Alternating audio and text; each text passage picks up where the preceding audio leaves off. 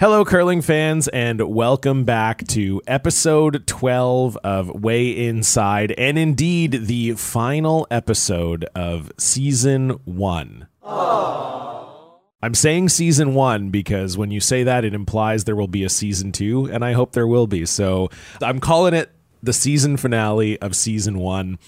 Uh, John Cullen with you. Thrilled to be back. Thrilled to have completed this 12th episode because it is with none other than the old bear himself, Kevin Martin.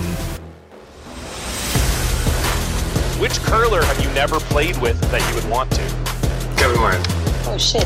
Kevin Martin. I'd like to play mixed doubles with Kevin Martin.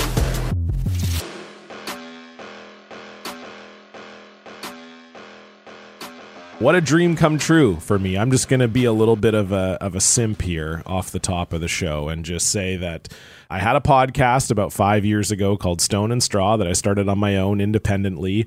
And uh, my white whale on that pod was always Kevin Martin. I always wanted a chance to talk to him on that podcast. I didn't really know him super well back then. You know, we played in a few tournaments together back in the day, but my team never played against his team and never was able to get in touch with him to get him on the podcast. And so, funny story. Uh, it was actually Kevin whose idea it was to give me this little way inside kind of offshoot of inside curling. And um, I'll tell you, when your phone rings and the caller ID says Kevin Martin on it, your first thought is, "Am I in trouble?" I don't know why Kevin Martin feels like my dad in in some ways, but I can tell you when the phone lit up and Kevin Martin was there calling me just on a Thursday afternoon or whatever it was, I just thought, "Oh my god, oh my god, oh my god, I'm in, he's mad, he's mad at me, something's going down." But no, it turned out that uh, he was just calling to see if I was interested in being a part of the Inside Curling family and of course, absolutely honored, and it's been a wonderful season of shows. And I just couldn't think of any better way of finishing off the season than finally getting to talk to Kevin. Uh, it was a phenomenal interview. So many questions. I mean, we could have talked for four hours. We actually, the podcast got cut off because Kevin's wife, I think Shauna, we went too long. She came downstairs and said, "Kevin, stop talking." You know, me and Kevin could just talk forever, and uh, it was just that type of show. So it's a bit of an extra long episode, but hey, it's the season finale. It's Kevin Martin. You want it. I want it. We all want it. Here we go.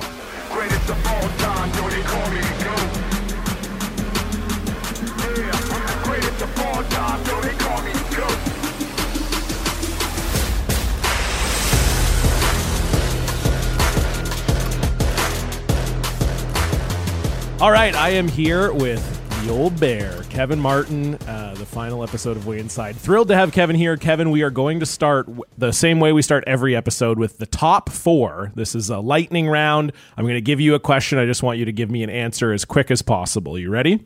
Sure, as long as it's not too tough. Okay, here we go. Question one Which curler have you never played with that you would want to?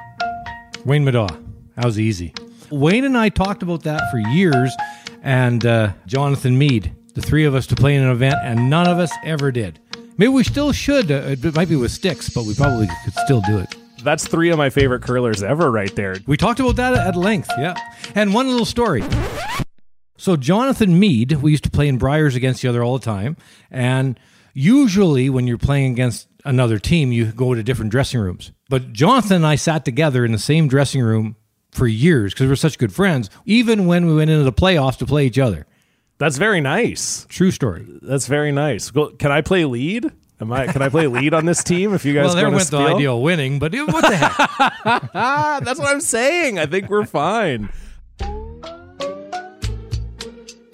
Question two If all the rocks are exactly the same, what color are you picking? Blue. What's something that's considered a basic thing in curling that you struggled to learn? Patience, for sure. Patience. Last one How would your bitterest rival describe you? Wow, how would Randy Ferbey describe me? Um, it probably wouldn't be wouldn't be overly nice uh, in curling. Off the ice, we get along really well, actually. On the ice, though, there's always some fire. Yes, Let's get Randy on the on the pod. get Randy on the bring him on. I do joke with my guests sometimes. Some of them, I can tell when they're answering it, they're picturing someone in their mind, but they won't usually say who it is. So I respect that you just went right for the I know who it is and I know what he would say. you go through the different eras. So to start with would have been Ed Werenich. I know Ed did not think of me much of me when I was a kid, like 19, 20, young, arrogant kid. We got to be great friends later later on. So for sure, Werenich. Randy for those three, four years in the middle around the start of the Grand Slams. Yeah. But then definitely the last 10, 15 years would have been Glenn Howard. But Glenn and I are like, we get along great. And it wasn't so bitter other than the battles were so close. Right. Like, you know, trying to get the Olympics, trying to get to the Worlds, trying to win Grand Slams. And guess who we have to play in the final all the time? Glenn Howard. So it got to be quite a rivalry there as well, but for different reasons, I'd say. Yeah, it never felt bitter between you and Glenn. At least, certainly not juxtaposed with how it was between you and Randy. Uh, Well, Randy had to do with the Grand Slams and the, and the boycott. That's what it, it had. Not, not much to do with on ice. yeah, no, that's for sure. Okay, here we go. Let's get into the main part of the interview here. What would you give up to be able to bring back the mullet and mustache? You mean to have hair again? Is that what you're saying? Well, that's part of it. You got to have hair to have a mullet. got- I think so. Yeah, you know that that left me awful early. In '91, I had a full head of hair, and by '97, not a thing hardly. so that's a long time ago now. I hardly remember that. Uh, so I don't think I need to worry about uh, bringing back a mullet. The stash, though, would not be something. Have the old cookie duster again. I mean, I it was one of my favorite looks. I always knew you, yeah, as you know, sort of your current look now. Maybe you had a little more up top. Seeing old photos of you was like opening the the gift of the magi or something. I was like, oh my god, he had a mullet and a mustache. I thought it looked incredible. Back in the day, right? Oh, that's funny stuff. I think you got to bring the stash back. I don't think we have to go. Yeah, no. You know what? Today I was laughing because I had to make a phone call to somebody. Run through the shower within 30 seconds. I'm on the phone because there's nothing to worry about. it's Yeah, when was the last time you bought shampoo? exactly. There's just absolutely no need for any of that stuff. Yeah.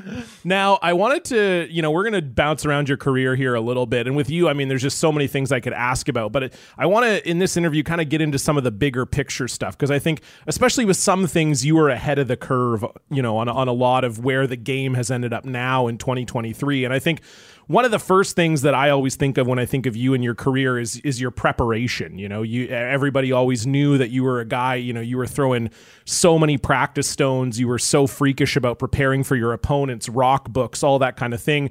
When did that start for you? Because you sort of came up in an era where not a lot of teams were doing all of that kind of stuff. Right. So that's a good point. As far as practice goes, I just really enjoyed practice. Uh, it wouldn't have been any different for billiards for me. I'd stay on the pool table for four or five hours in a row, and it was just kind of my way of doing things. Same with the curling. If I was, you know, at the Avonair Curling Club, I'd I was making ice there, so we would get the ice ready around uh, by noon. I was done, and I would just throw rocks all afternoon till the uh, 4:30 league came on, and then I'd get back out there again until the 6:45 league went on. So it's something that I, I just did threw rocks most of the day. Uh, as far as matching stones and stuff, that was not me. That was Jules Owchar, my coach.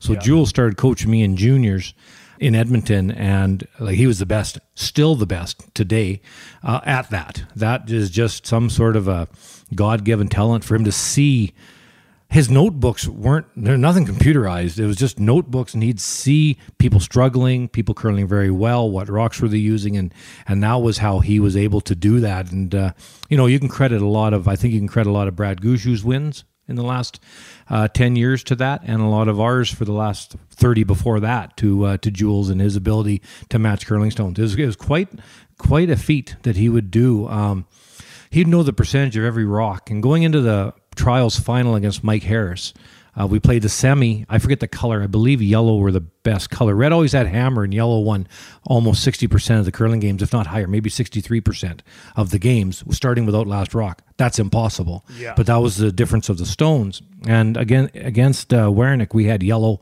in the semi. I didn't have a rock under 92% for the week that the rock did. Not that I threw it, but Right. the rocks. And Eddie, there were no rocks better than 82% for the week in red. Were none. So fine, we win that game easily. We go to the final against Mike. Mike Harris smart enough to take the yellow rocks. We go through an entire red set. There's nothing better than 82. And it just puts you against a huge wall. So, you know, that's the type of information that with Jules we'd have, whereas most teams didn't have that type of stuff. That's crazy that you still remember that. I mean, I can't fact check your percentages, but uh, Well, they're they're right. I believe you. Without Hammer to start, because that back then didn't draw for Hammer. Right. The team with Red Rocks had Hammer. Oh, I see. So they kind of split when you had Hammer. I see. Right. Yeah, you didn't get to draw or not. Yeah. Were other teams like in this era? I'm, I'm talking specifically about this kind of era you're talking about in that mid 90s kind of. Were other teams doing this? Were they getting kind of pissed at you for doing it or making fun of you? Like, oh, you're out here in practice, you're matching all these rocks. Like, what the hell? You know, like, were you getting pushback from teams on, on some of this stuff? Well, we weren't matching them though. Jules is just watching the games. Right. Okay. We weren't really out there curling, matching them after at night. We didn't do any of that because the ice surface is different. That's a waste of time. Right. Even today, it's still not not really very valid because the ice surface changes when it's crispy or when it's not, when it's frosty, when it's not. Right? No, this is actually just Jules watching every single game, every rock. Nobody really. I don't think anybody bugged us about it because because it worked. The problem is if somebody else went to try to do it, Jules did it by eye. Right. Well, who who can do that? Who has that ability? Like people use computer systems now to try to do it, still not as exacting as Jules. It's it's kind of funny. The funny thing that we watch a lot is the coaches watch their own game, Right. like they watch their game. Right. Well, you don't need to watch your game. If you're coaching somebody like uh, Brendan Bottcher, well, those guys are all good enough to know the rocks they've got. Don't worry about their rocks. Yeah. Watch all the other games. That's where you're getting information from. And it's kind of funny. It's the opposite. Coaches are behind taking down all kinds of information on their particular game, but Jules would be up in the crowd watching the other games. We we never brought him out on our sheet like for advices, strategy, and that type of thing. Though he had a different role. you and I have talked a little bit about this uh, before, but I, I wanted to talk about it where people can hear it because I think it's really interesting. In 1992, you got to play in the the Olympics when curling was a demonstration sport, and uh, tell me about that experience. Like, did you feel like you were a kind of B-rate Olympian? Like, how were you treated during those Olympics? Like, walk us through that because I I think it's very interesting. You know, not too many people get an opportunity to play in a sport in a demonstration year like you did. Well, uh, as far as being ready, I don't think we were. I was 24 when we won the to go, and then 25 at the time of the Olympics. So was just getting started, eyes wide open like this, loving every second of it. So no, there was I got I got nothing negative for you. It was fantastic. But where we were, uh, actually not just us, but even hockey was in Méribel, which is top of a mountain. We were next door, Pralognan, Lavanois, a mountain and a, a community all by itself. So there's a lot of that because all these small little areas. So in that way, it's kind of a unique Olympics because you're sort of by yourself, but everybody was in, uh in their own Olympic villages. Oh, so you didn't have like the one big communal kind of thing. It was like every city sort of had its own thing. Oh, not city. So Pralognan was a yes, small town. Méribel, Bridal Labane at the bottom was skiing, and then Albertville was figure skating, and um, so it was all sort of spread out. It was about a two-hour drive from where we were to Albertville because of the roads were very windy, and maybe an hour and forty-five, but something like that. It was an awesome experience. My God, at that age to be able to do that, and we didn't win a medal. Uh, we ended up fourth, uh, lost to the U.S. in the bronze game. It was all positive. We just were very young. So we were really lucky to have the opportunity to do that because the best team at that time um, in 92 was Russ Howard's team with Glenn Howard, Wayne Middaugh, and Peter Corner. They were the best team, but we beat them in that Brier, and the Brier was how it was decided the team would go. Did you get a sense that it was going to tip into being a full Olympic sport when you were there? Did you feel like you were kind of carrying the flag for curling and you needed to have a certain level of performance to prove to the IOC that it was a sport, or was any of that a part of the conversation? Jeez, I was 24. I don't care. I didn't was know in enough. No, I don't know. I was in France. My wife was with me, and we're having a great time. And after the Olympics was done, we stayed in Geneva for a few days before we headed over to play the Brier in uh, in uh, '92 in Regina. Um, no, we're having the time of our lives. I don't care. I, I was a kid.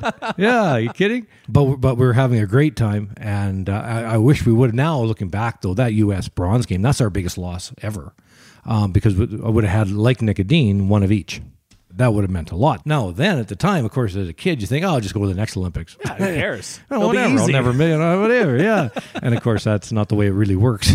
I mean, you still did pretty good. You made it to three. I mean, that's uh, not too many people will be able to say that. You know, looking back at your sort of team history over the years, you know, you were kind of you know, you sort of had three main lineups. I mean, you know, little, you know, pieces changed here and there, but you kind of had three main lineups. And it's interesting to me, you know, looking back when, you know, when I'm doing research for this interview, the three thirds you had Kevin Park, Don Walchuk, John Morris, all kind of very similar type of personality, sort of fiery, you know, not afraid to kind of mix it up with you a little bit. What do you think was it about kind of playing with that more headstrong third that worked so well for you? Yeah, isn't that the truth? Uh, all three were brilliant players. Oh my goodness, uh, of, the, of their time, uh, top players. And uh, John would be still if he wasn't retired, I would imagine, or close to retired. Yeah. But uh, you know what I mean. You never know with John; he might pop back. You Of know. course, yeah. because he's he- definitely young enough and healthy enough. Yeah, great players, but yes, head headstrong and willing to fight it out. And maybe that was a good thing when, especially with um, Kevin Park and Don Walchuk. 'cause I, I was basically the youngest guy on the team during those teams. Right. So to have somebody that would kind of keep you straight, I think that was a good thing. Yeah, to be able to say, you know, that on the ice they didn't go head to head much. More off the ice, where you know, as a young person, you kind of go maybe a crazy direction, and they put you back in your place. So that, that was a good thing, I think. Probably why, that's a great point you make. Why we maybe were successful is that.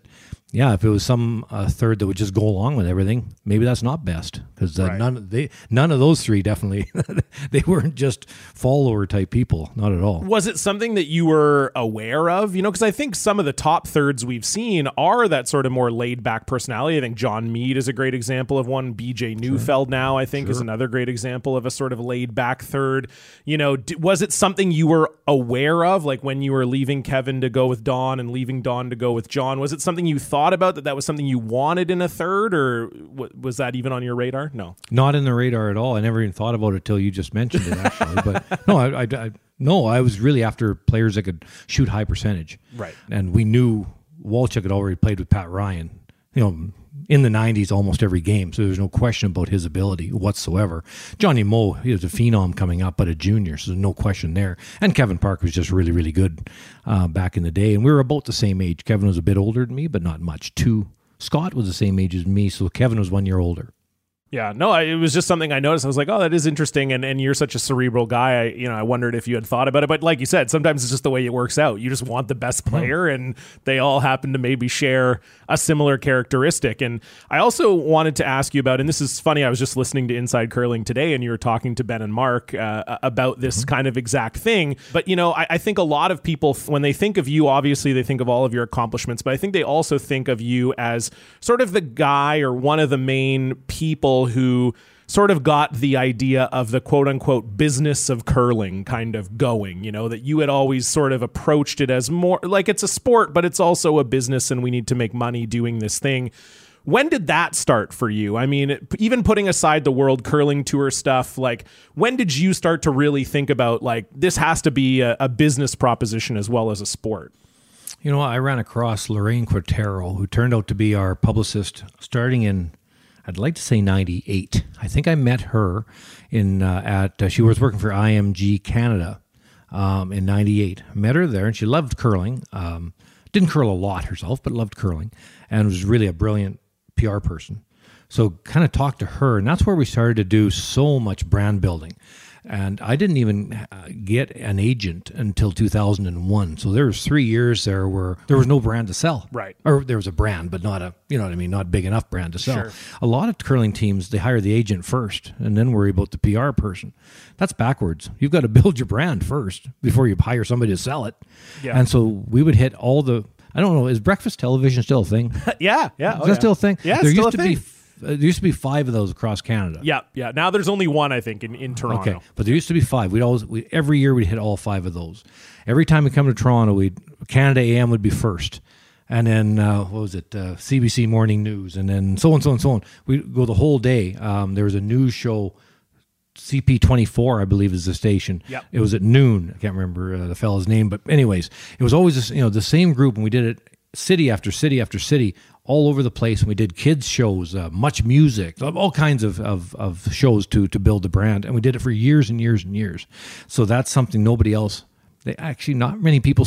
Really Still do it do, yet? yeah. No, No. and, and and that was Lorraine who did that. So she, and we still work together even even today. Nice. Um, all these years later. So it's uh, 25 years now, I guess. But anyway, um, that's kind of how that started, I think. It's funny, you know, you ask about rock match. Well, that was Jules. You ask about, oh, you, you know, your brand was, big. well, that was Lorraine. And, you Yeah. know, um, circle yourself with really smart people in all these different areas can make a difference. And um, it was a lot of hard work, though, John. to- Sure. To, Yeah, of course. to do these, the, you know, fly a day extra in, and you're not getting paid for it. You're building your brand. I guess you do eventually somewhere down the line, but at the time, you certainly don't. But it makes a difference long term, and that's something where I think a lot of people they're trying to get the reward first and the hard work after, whereas sometimes you have to do the work first. for sure. And I'm I'm curious, like, did you face because you know, like you said, even to this day, 2023, I think there is still a humility in our sport where people are afraid to think of themselves or their team as a brand or or a business or a branding exercise. Were you getting any backlash from other teams, from teammates? Were people making fun of you? Oh, look, there's Kevin on Much Music again, or whatever. Or was any of that happening? No, I don't think so. and maybe they're kind of questioning it at the start, but within a couple of years, I don't think there's much question anymore because uh, the amount of airtime and, and newspaper time we were getting. Now, Lorraine every quarter would send a quarterly uh, advertising value reports to all of our sponsors. Now, I think some of the some of the teams do. I, I shouldn't say, but I think some of them do that. Yep, for sure. Um, but that was we're going all the way back to the late '90s here, and and and to have a company be able to have their marketing person stand up in front of the board and say, uh, so that Martin sponsorship versus whatever other things they're sponsoring, what's the how is it going? Well, boom, boom, boom, boom, boom, boom, boom. We're giving them this, but the ad revenue is worth this. Oh, oh, well, that makes sense. Okay, carry on. And that was every every quarter for all those years. Our uh, sponsors got quarterly reports of value, ad v- value. At start, of course, it was newspaper, television, and radio, and over time, it evolved into you know hits and and impressions and internet and and social media. Yeah, of course. It just changes over time, but the business model is still the same. yeah. You have to prove to your sponsor your value. It's not, oh, they did good. They got to a final, a semi, and a quarter, and this and that. And well, What does that mean?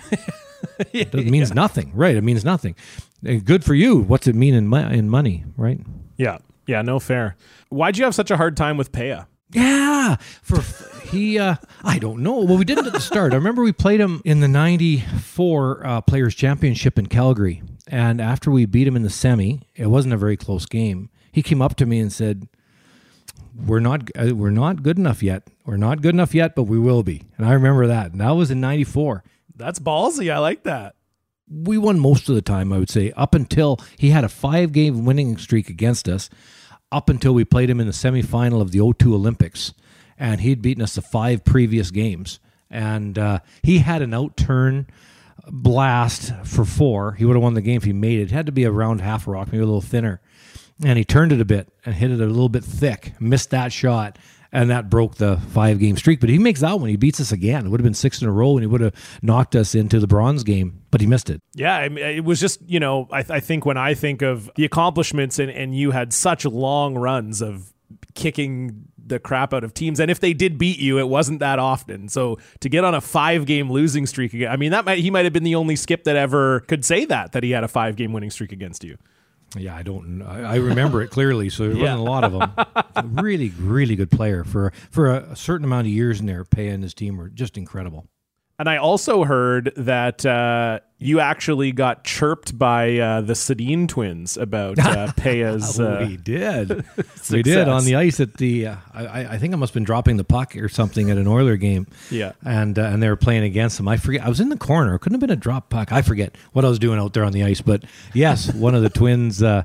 You're not as good as Peja, or Peja's better than you, or something like that. That was perfect. Oh, that was funny. I just uh, I I loved it. Like uh, when I heard that story, I loved it because I just love the idea that the Sedins are into curling. Maybe a little bit. it's pretty good. Pretty good. It was really funny, actually. I appreciate that too. That was really good.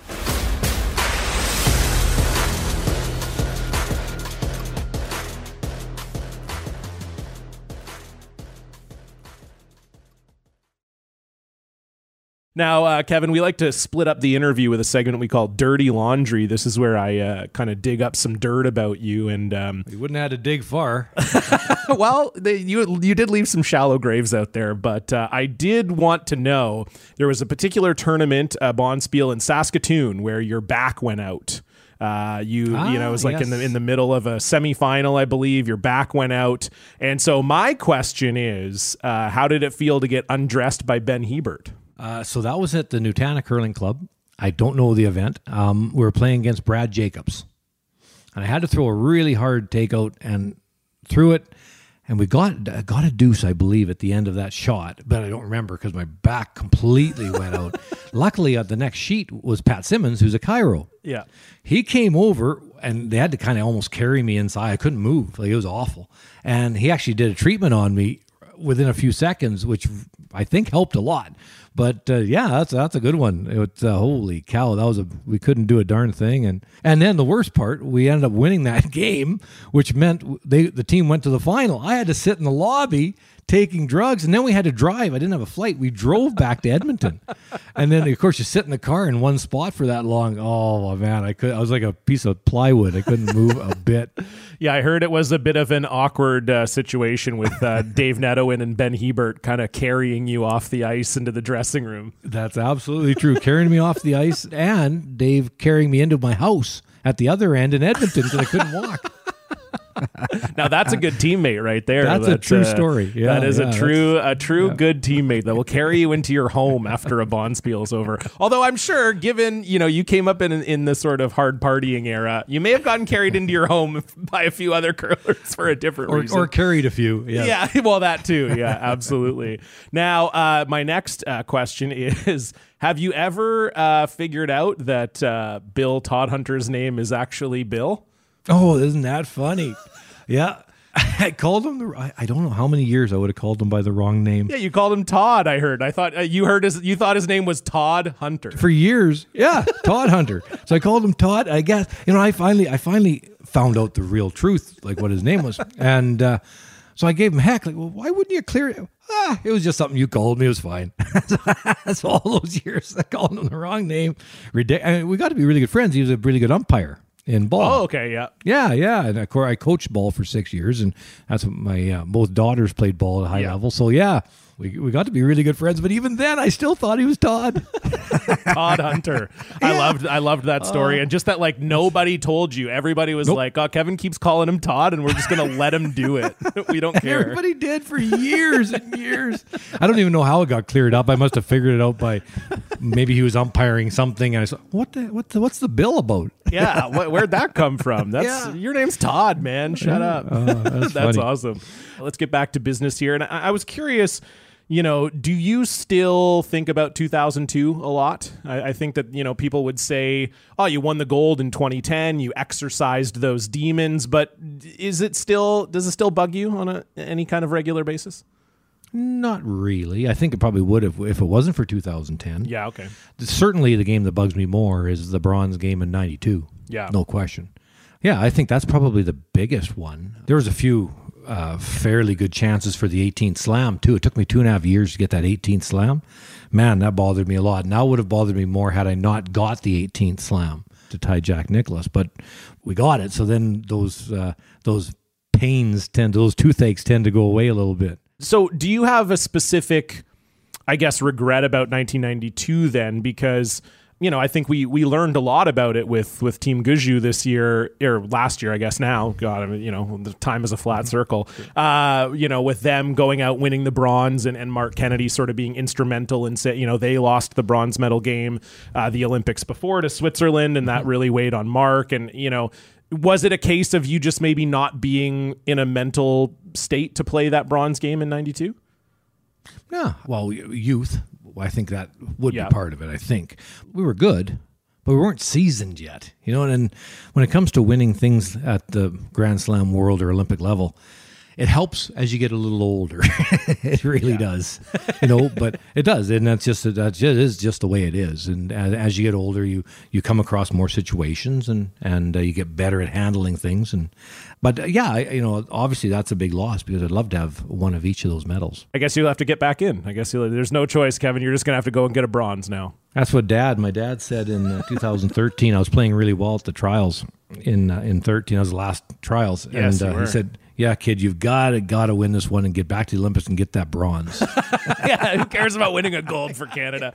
Get that said, "Well, Dad, complete Dad, set. if we do manage to get back here, I'm not going to be after the bronze, but but but good point. Good point. if I get it, I won't be too upset. Um, Now, I, I keep asking you about the sort of formation of things uh, over the course of your career, but it is genuinely curious to me. You know, I, you've talked a lot about forming the World Curling Tour and the Grand Slam circuit and all of that, so I, I don't need to get into all of that nitty gritty with you. But I was curious as to how long those sorts of things were festering with Curling Canada. Like, at, at what point were you sort of like, okay? it's a little ridiculous we're not getting paid for the Brier whatever like how how long of a lead up was it for you before all the WCT stuff happened Just to be clear, though, the World Curling Tour existed before Existed. me. Sure, yes. That was that was owned and operated by uh, Arnold Asham and uh, Jim Fergale, Ed Lukowich, a group of guys started that in the early '90s. So I had nothing to do with that at all. Um, the idea uh, was in 1995, starting a, a curling event with a guy by the name of Al Clouston at the West Edmonton Mall, um, a cash event. And we sold all the tickets. It sold out, uh, the sponsorships. It was terrific. So then at the end of that, we brought Bill, Wild Bill Hunter, on as a partner and uh, to expand into Saskatoon to have the Flexicoil event in Sask Place before that even happened, Bill, Bill and Al bought me out of the company because there was conflict of interest, me curling in the events and owning them, which they're right. So, so, so anyway, so I was out of that company. It was all good, and we curled in those events. It was great. What that showed me is that curling for money on television was a good idea. Like it would work. sure Well, nobody else had done that before. Really, they had touched it a little bit with the Players Championship in Calgary, but that was in a curling club, a little bit different. This was actually going into big arenas, full event where you have to, you know, the seats and and worrying about uh, contracts with food, beverage, so on and so on. Uh, anyway, so. Uh, they went well. Uh, unfortunately, Bill got cancer. Uh, you know, uh, uh, in somewhere around 97, 90, late 96. So that kind of ended that but that's where um, the idea, if you want to call festering, kind of all happened at the same time, John. So you got the 97 Brier in Calgary with 18,100 fans in the crowd and the players getting basically nothing. Okay, wait a minute. I can. My calculator works. I can add this up. This is this is, Yeah. doesn't make any sense. There's got to be some sort of revenue share, um, not prize money, but a revenue share and depending on on the type of show you put on, you benefit as an athlete. Makes sense. Yep. With that um, exercise, trying to get that done, and then knowing that the, the, the whole idea of, of putting on cash events in front of crowd on TV made sense. That sort of got the one side going the Grand Slam idea, and on the other side trying to negotiate with uh, Curling Canada, and that's where that boycott happened because they didn't like the idea of revenue share. Why would you? If you can keep it all yourself, that's a good idea. Sure. But if the rocks don't move, entertainment value drops. So there's always that negotiation. It just hadn't happened before. So we were willing to negotiate and actually go further than that. We were willing to boycott the the Brier for uh, as long as it took, and it didn't take long because the ratings dropped immediately right to the floor. were you having sort of deep conversations with Curling Canada about this, or were they always just somewhat dismissive? Like, look, we're, we put on the Brier, we take the money, screw you. We had one big meeting um, in 19, I'd like to say late 97, but it might have been early 98.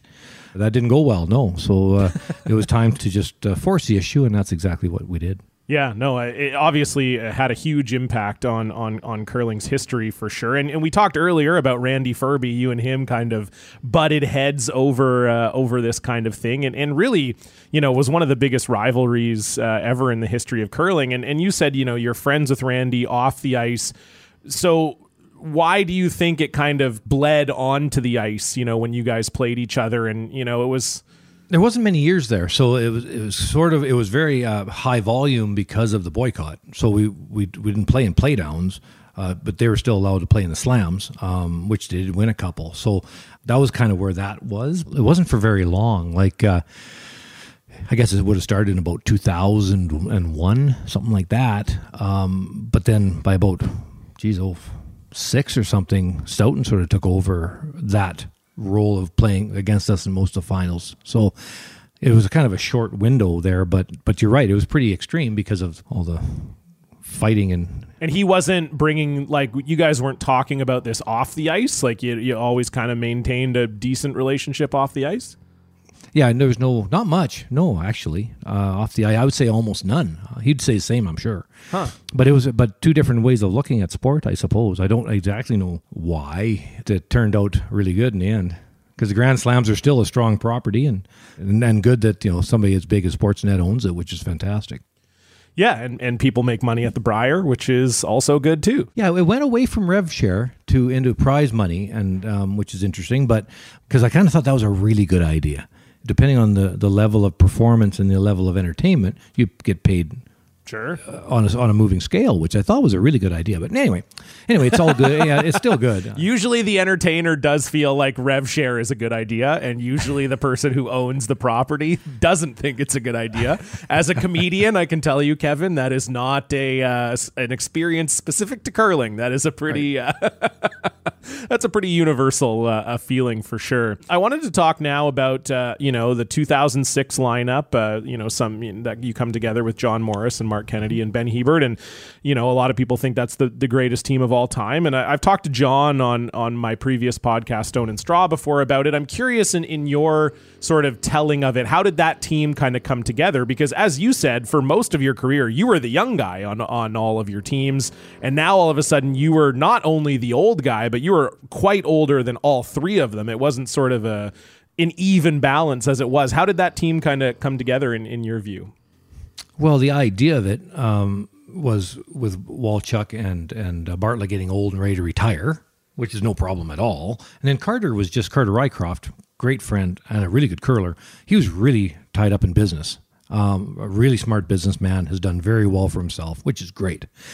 Um, but he, you know, come on the ice with for practice with two phones, one for each company, and like holy cow.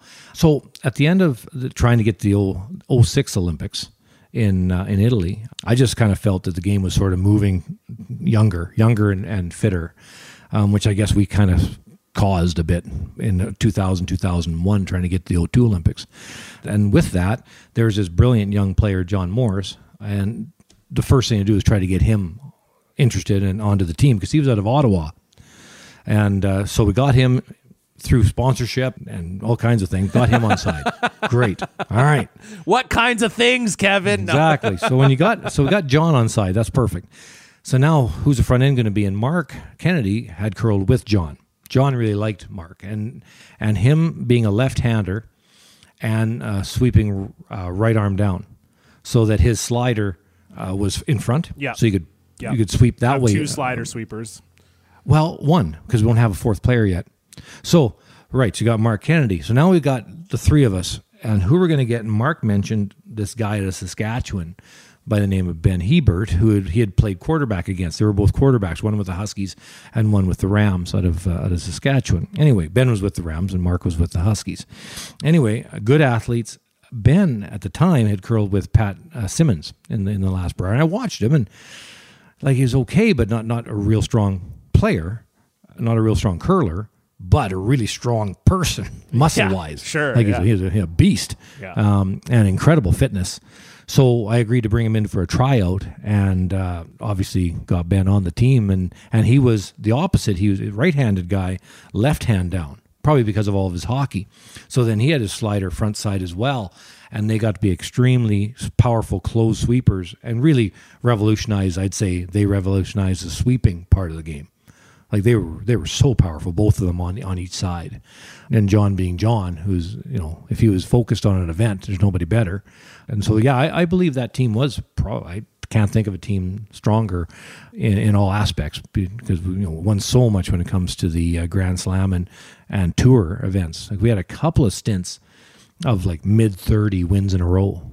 The Olympic year 2010, um, the first slam we went one and four or something. We hadn't thrown a rock since the trials.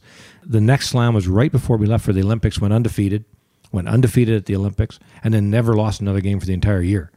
We went undefeated for the season. Sure. So that was that was kind of team it was when we got rolling. It was it was, it was a tough team to beat. Yeah, no question about it. And I'm I'm curious. So you talked about Carter, and when I spoke to John before and and Marc uh, actually about this, you sort of said Carter was leaning business. You know, I sort of heard though he was in the mix. You know that he was still in consideration to be on the team, and it was sort of John that was pulling more for Marc. You know, how tough was that phone call uh, with Carter?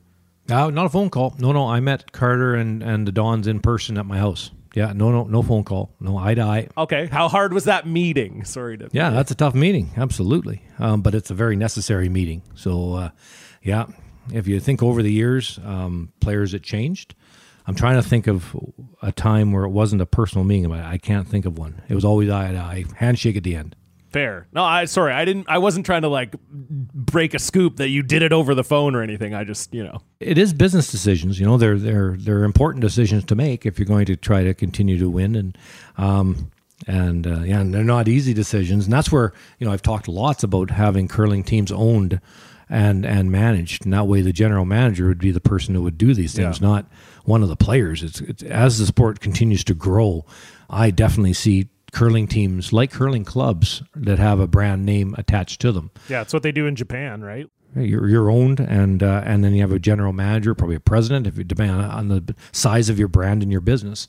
You'd have a sales force behind you to sell sponsorships, not have the skip in the third and meet with somebody saying, "Hey, want to sponsor us?" Right? It'd Yeah. be more of a, on a professional basis. And now uh, you talk about Benny, and, and I think you know it's it's fun to hear you kind of being honest about uh, him coming onto the team, and and both John and Marc told me a great story uh, on my podcast about a specific practice where you were very direct with Ben about his uh, his curling delivery. Can you confirm that that story is true, and can you also tell that story if it is? Yeah, I, I, I tell the story at when I speak at banquets. I tell the story quite a lot because it's really good. Um, it's true, and that's the tryout that I mentioned earlier. Yeah. that uh, Ben was uh, you know coming to a tryout. Now John, um, he always uh, would slide with his broom on the ice, like the entire broom on the ice. Yeah. and and the problem with that is that to try to keep your shoulders from not dropping the, the the right one because of course you've got to reach all the way down to the ice. But john's got you know four foot arms so he could do it at least somewhat. It did still kind of bother his inturn but i digress. Anyway um, but when it came to ben um, he's got alligator arms right? Like he's got these little they're they're thick but they're short. And if he's sliding uh, it would really it would really messed up his inturn. So i, I basically yeah it's a uh, ben so you want to be on the team well, um, we can't be throwing the rock like that. and so get the broom across to the small of your back and throw the rock. And he's never thrown it again with it on the ice ever since that practice, whenever that was in uh, at, I was at the Saville Center in Edmonton, and uh, yeah, he, and he became uh, arguably. There's a few really good. Neil Harrison would be in the on the list, and Fred Story, uh, Don Bartlett, um, Jeff Walker. There's some there's some leads that you have to say you know best in the world, but Ben Hebert's got to be on a real short list of best ever, and you know I think that had a lot to do with it. He he wouldn't have got there with his body makeup and with the broom on the ice. Wouldn't have happened. And was he? He was a little resistant at first. I, I hear. Not really, because No, it was a choice of either go back to Regina or or change. Because there was no negotiation. There was no negotiation.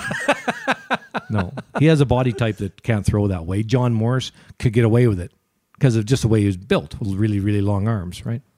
That's great. I love it. And then the other story I heard about that team is that uh, actually, uh, when that team started, you were hurt. And uh, you had a hip injury, and and the so Marc was telling me this. Uh, you know, I don't want to necessarily air everything, but Marc told likely, me it's likely true. yeah, yeah. Uh, Marc told me that uh, basically, you know, they they sign on to, you know, oh, we're gonna play with the old bear, you know, and then and then you come out and you you let it go at the top of the house, and you can barely throw control weight because your hips hurt. And he said all three of them were like, "What the hell are we getting ourselves into?" I actually that takeout didn't get to the top ring. I actually came late. It was supposed to be kind of a, ha- a hack weight outturn. This is in Bonnyville, Alberta, is where we were. Yeah. and uh, yeah, I was playing a hack waiter and just got past the guard, and that's when Marc and Ben looked at you like, "Oh, what have we done?"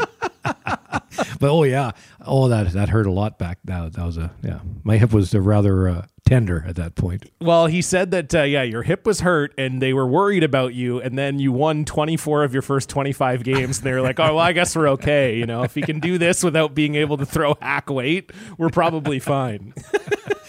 Yeah, we had a good run at the start. It was a, it was a long run. It was the first couple three months where we didn't lose a game. Yeah, amazing. Uh, now, you know, I, I talked to John about this uh, on on my podcast, and and you know, he said that the biggest regret of his curling career is the way that that team ended. You know, that it, you know, you sort of had that last year where you played with Dave Nedohin, John left the team, and he said, you know, it's something to the effect of you don't know the good times when you're in them, and he maybe threw away at least one more year of the good times. Do you share any regrets about how that team ended? Not really. Um, it didn't have anything to do with us. Um, no, that was a John decision. But you know, one thing about John is that I, I- said it earlier, just a few minutes ago, that when he was focused on something, like was focused on an event, nobody better. But I said when he was focused on an event, Yeah. And there was a time where he had other things going on in his life, and it was hard for him to focus. And I, you know, that was part of it. Um, but that's that's just his personality. There's nothing negative to that. That's just that's just John. Um, at that Olympics in Vancouver, he was unbelievable. like he was so focused. You know, he was he was the MVP of the entire thing. So, so that you know, that being said, now going forward to 2013 or 2012, 13. Yeah, Like uh, he was not. Uh, he wasn't out when he was on the ice. He wasn't on the ice, so you know that that's, that's the way it goes. So uh, yeah, he decided to uh, move on and and do other things too. He was pretty. He was getting busy with other stuff other than curling at that point, which is good. I have no regrets about that at all. It's just it's too bad. Can't imagine if you know if John would have got focused like he was going into 2010 if he did that in 2013 because the trials in 13 that's as good as I've played Yeah. um, in my life. That that trials and Marc Kennedy was uh, him and Ben were spot on at that time. So to have John in there would have been uh, probably overwhelming for somebody to beat us at that time. Yeah, I mean, I think that's been echoed by both John and Marc. I think that is another sort of regret they had. Not regret, but just yeah, that it was too bad that. And obviously, John was playing great at the 2013 trials because Well, he got focused trying. Yeah, he got focused trying to beat us. Right. took Jim Cotter to the finals. So um, yeah, I- I think you know people definitely would probably look back on that and go, "Geez, maybe you would have had a chance, Kevin, to get your uh, your bronze medal in uh, in Sochi." but uh, well said. Well said. Yeah. Dad would have been happy with that. I'm curious. You went to the World Championships four times. You won one gold. You're on the podium most of the time. But why do you think the World Championships sort of proved uh, to be a difficult tournament for you to win? Because you, you kind of dominated everything else, really. Yeah, well, Peja Lindholm would be a good one in '97. Yeah. um, I can say that. Um, probably not ready to win in '91. I was 24 at the time or something. So just getting onto it. Lost the final to David Smith. And then 08, 09, uh, David, good player, and we came close to winning that one. That one, though, if um, looking in the rearview mirror now, that might have been a godsend because um, we win 08 and 09. We go undefeated at the Briers and then win both worlds. I'm not sure how hungry would we have been in Vancouver. Probably still hungry, but losing that 09, that, that that's a stinger. And then so we were major focused in 2010 and went undefeated at that Olympics. So looking back now and and you know you have a clear view, you go "Hmm, that might have been a really good loss. Yeah, yeah, Interesting question. yeah. I don't know the answer, of course. Human nature says maybe not quite. And would that have made a difference at the Olympics? Maybe. Yeah, totally. No, I, Marc told me the same thing uh, when he when he talked about the loss in 09. And, and I think the way you lost too, and we don't need to relitigate that, but I think that probably had something to do with it also. That would have been so fun. What an idiot! You know, I had I had such an easy shot to win, right? And it was so perfect because you throw the rock away. It's great because there's gonna be lots of people thinking blah blah blah. You know, they don't know what they're talking about. and uh, and then I have an easy shot. Anything half rock or less, we win. And I knows it. Like, are you kidding me? Yeah, you would have been. People would have thought you were a mad genius. We would have seen people in the years after throwing rocks away for no reason, just because they And it's such a simple it. shot to win. You know, it's just oh, you know, some things you have a plan and it doesn't work out sometimes. That's true. That's been the story of most of my. That's the title of my autobiography, actually. Um, now, last question, and and I think you know you've probably thought about this a little bit. You've been removed from the game now for a decade, which is which is crazy to think about. Um, what do you hope your legacy is? Not what do you think it is, but what do you hope it is uh, over the course of your career? How do you hope people remember you and, and your part in the game? Yeah, well, I, from an on ice standpoint, the hard work. I think the work ethic was sort of leading the pack way back then. You've got people like Brad Gushue and Nik Edin and and uh, Silvana Tirinzoni, for that matter, um, who have worked really, really hard and have, have done very, very well with all the hard work. But I think being recognized is kind of starting that that crazy work ethic, I think, is a good thing. The growth of the sport, that was not easy to keep 18 of the top 20 teams believing in something that didn't exist. That was not easy. That was a lot of incredible work. So, you know, those are the types of things where, you know, the winning and losing, there's lots of you know there's going to be lots of records broke you know and, and and that's that's a good thing. I loved curling like playing the games and winning stuff. Loved it. 18 grand slams that's a good one. That's a tough goal for somebody to meet. But as far as the growth of the game i think that's it. And the work ethic i definitely think that's important because that's kind of changed the way a lot of uh, athletes do their if you want to call it business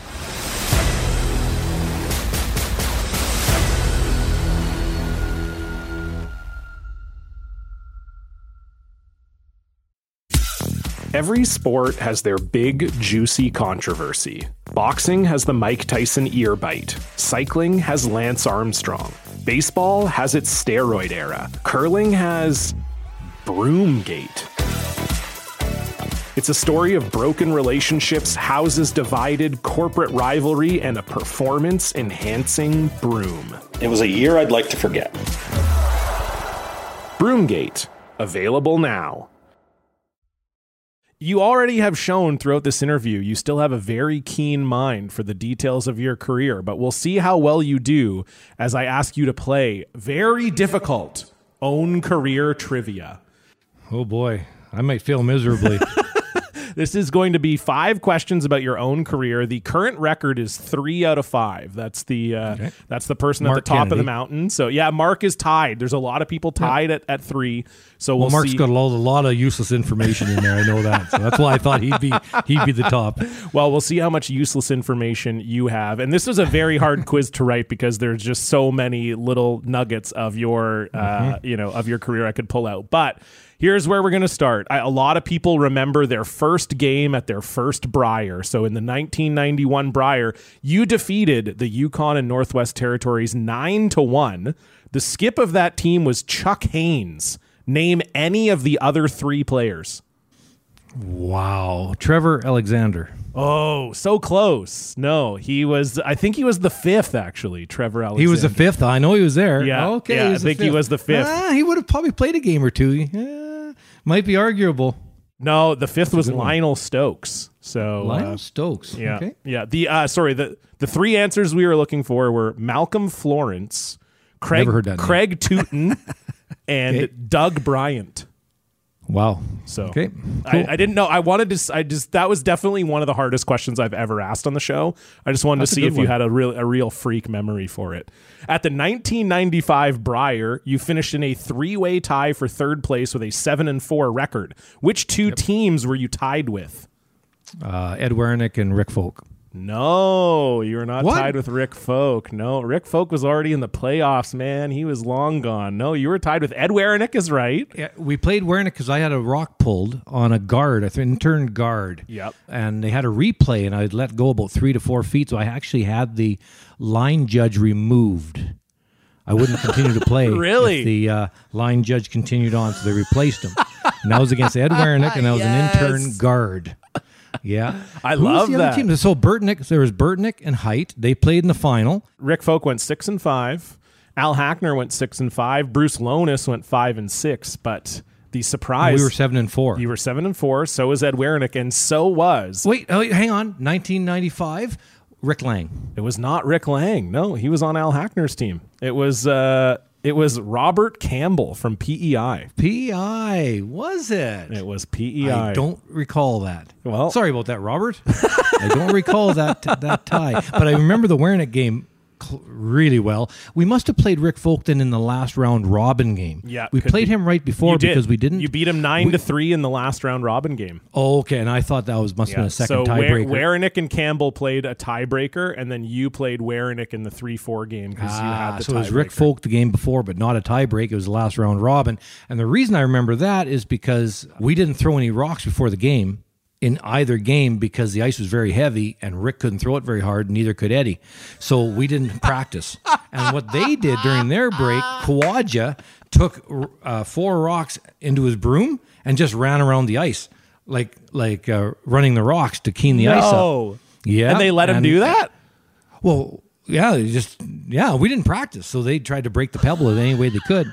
And uh, and Rick Folk, uh, we didn't practice for him either because uh, it was so hard because Rick's knees by then weren't great, and uh, Well, Rick never had the never really threw like a ton of weight, you know. no, like, and it was really tough, and so uh, yeah, those games weren't Oh, really man, very fair. That is unbelievable. Yeah. How do you decide Yeah. not to take a practice? Like when does that first didn't want to keen the ice Well, up. no, I know, but like, when did you start thinking about that? Like, that is hilarious. That is some mad genius shit, Kev. I love that. We're not practicing because Rick Folk can't throw the rock hard and enough. it, and Werenich, yeah, yeah, yeah. so anyway, that, that's why I thought it was Rick Folk and Wernick because we played Rick before. Oh. Ed, but I thought it was a tiebreaker. God, that Sorry, man. rocks. That's a great story. Don't be sorry. That was a the good- one of the good story. that's one of the best It's a true stories I've story. ever heard on this entire podcast. I couldn't even imagine.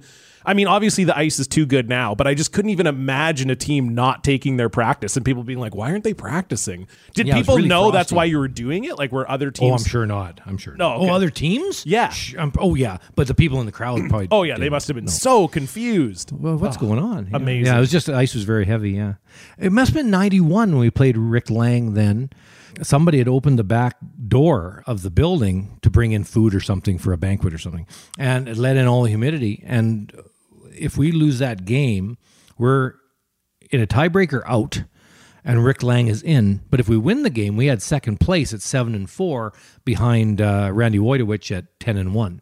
That's exactly right. And then so the door opens up, the ice gets extremely heavy. But back then, that was with K Park and Dan Petryk and Don Bartlett. We all would throw 100 mile an hour. So it was no problem. And so he took three, a good stole five or something. The game was over quick because they couldn't throw a hit. It's hilarious. That was Rick Lang. That was 91 though in Hamilton. It was. Do you remember who you played in the semifinal? Semifinal was Jerry Kent out of BC. That's right.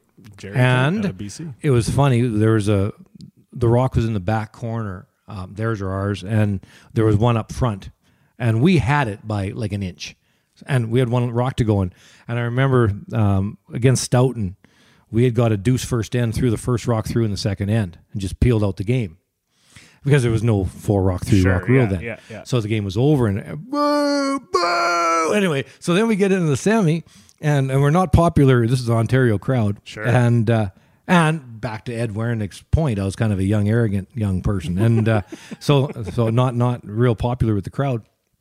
But we've won the game. Game's over. I'm not throwing my rock. So I go to shake hands with the other team. Nope, they don't want. Nope, nope, nope, nope. Uh, what? But but but but but like like. So I go to the other end. I just bring the rock down in my feet. I don't throw it at all. I just bring. I just kick it down.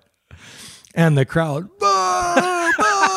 Anyway, that was Jerry Kent I Brian Brian Collison and Tom Shypitka. Yeah, Tom Shypitka, yeah. Who knew that trivia was going to bring better stories than me trying to find dirt on you? This is incredible. Tom Shypitka, also, fun fact, I think he might be the only guy who's been to a Brier right handed and left handed. I don't know if you know about that, but he when, when you would have played him in 1991, he would have been right-handed, and then he had an injury, and he re-taught himself how to play the game left-handed, and then he went to the Brier with Jeff Richard in, God, I want to say that was probably like 11, 2011 maybe. That's amazing. I had no idea. Yeah, well, there you go. Fun, Yeah, fun fact guy, for though. you. Great, Great guy. guy. Great, Great guy. guy. Yep. Yeah. Uh, okay, question number three. We got to get you on the board here, but I don't know if this is the one that will get you on the board. But I love asking curlers this question. You had a lot of battles against Finland's Markku Uusipaavalniemi. You know what? I actually ran into last week in Korea Usi. Usa Pavanini. Oh, nice. I hadn't seen Usi in years. He, him and I got to be such good friends. But anyway, I saw him uh, just a little over a week ago. I love that. Uh, spell Uusipaavalniemi. Oh, no chance. no chance. I have absolutely no chance at spelling Usu Pavelnimi. N E I M I at the end. Yeah. U- uh, No, no, that's wrong, actually. It's N I E M I. so I'm already lost it. but I did see Usi. I haven't seen Marku for a while. Uh, he got in the government there for a while. He was a math genius, uh, Marku. Looked like a smart Pavelniemi. guy. I never knew him, but he Yep. looked like a smart dude. They love drinking rye, but it's warm, thick and warm. yeah, unreal. That doesn't sound good to me. No, uh, it must be a Finnish thing. Yeah.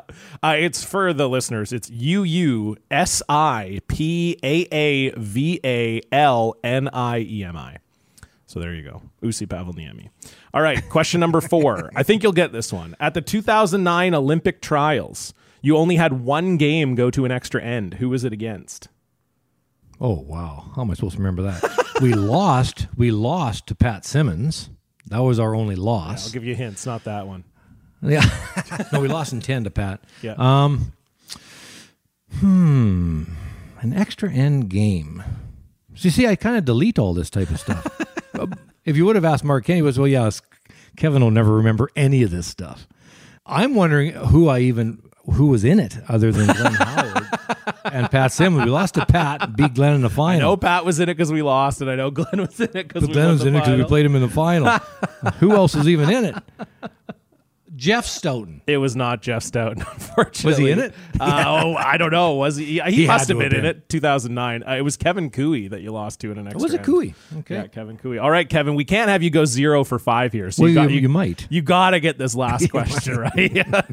But it might lead to another story. That's true. The, I honestly, I'm just going to give you points for how good the stories are based on these. I, I I didn't know I was picking the perfect trivia questions to lead to great stories. But final question: At your 18th Slam win, which we talked about earlier, the 2014 Players, you finished three and two in the round robin, and you had to go to the long way to winning the finals. Name two of the three teams you played in the playoffs to win.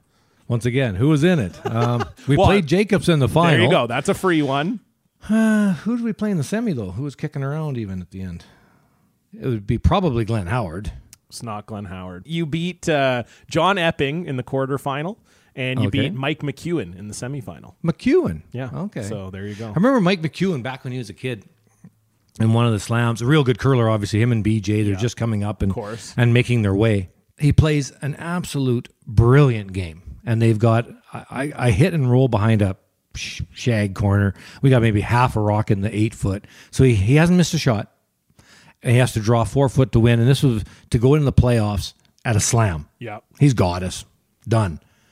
Well, that rock is still going. Like he, it was funny, you know. Like it, it was a big day for him. Like he was very young at the time. Sure. A big day. Knock off Kevin. Absolutely. Has us beat. Oh, and and we curled good. He, him, and BJ were amazing, and uh, misses last one. And then he started to win slams after that. Remember, he, he Yes, won quite a few. But that was his first. It always takes kind of a big miss before you start to win. Minji Kim, there's one too in the World Cup events. She had a draw to the eight foot to win. It's still going. Yeah. The next World Cup, she hasn't drawn to eight foot to win. Right on the nail. Bingo. So it's funny, you know, like uh, you look through the past with all these great curlers.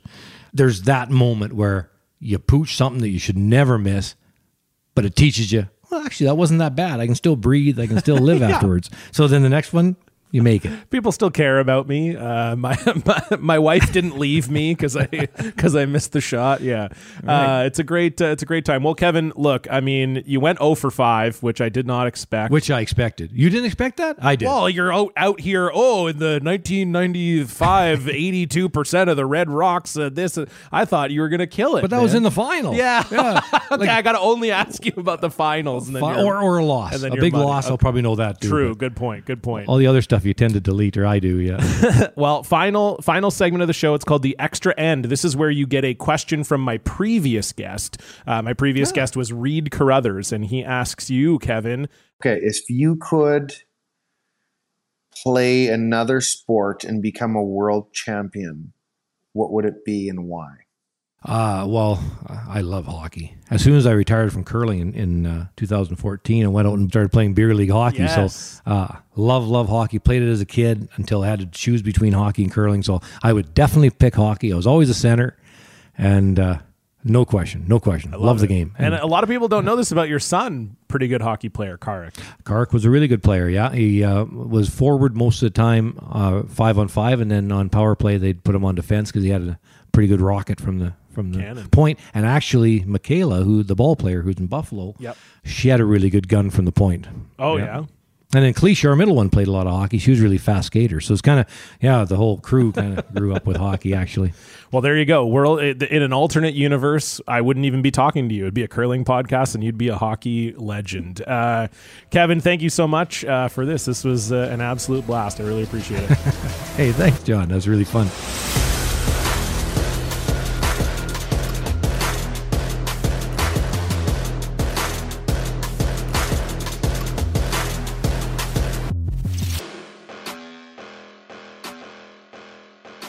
So there it is. The season is done. Kevin Martin, Wow, what a chat. Unbelievable. I never thought that trivia would apparently be the key to unlocking uh, some of Kevin's best stories, but that was just an absolute blast, an absolute honor for me to get to sit down with Kevin, and an honor for me to do this uh, all season long 12 episodes. Uh, the feedback has been outstanding. All of you have been so supportive and, and listening to the show, and I love it. I, I feel so grateful. I want to thank uh, Amal Delich who was also a part of the reaching out process, Kevin and Jim and Warren, Mike Rogerson, who's been with me producing all of these episodes, recording and mixing them. That's why they sound so great. Griffin Porter and the whole social team at Sportsnet.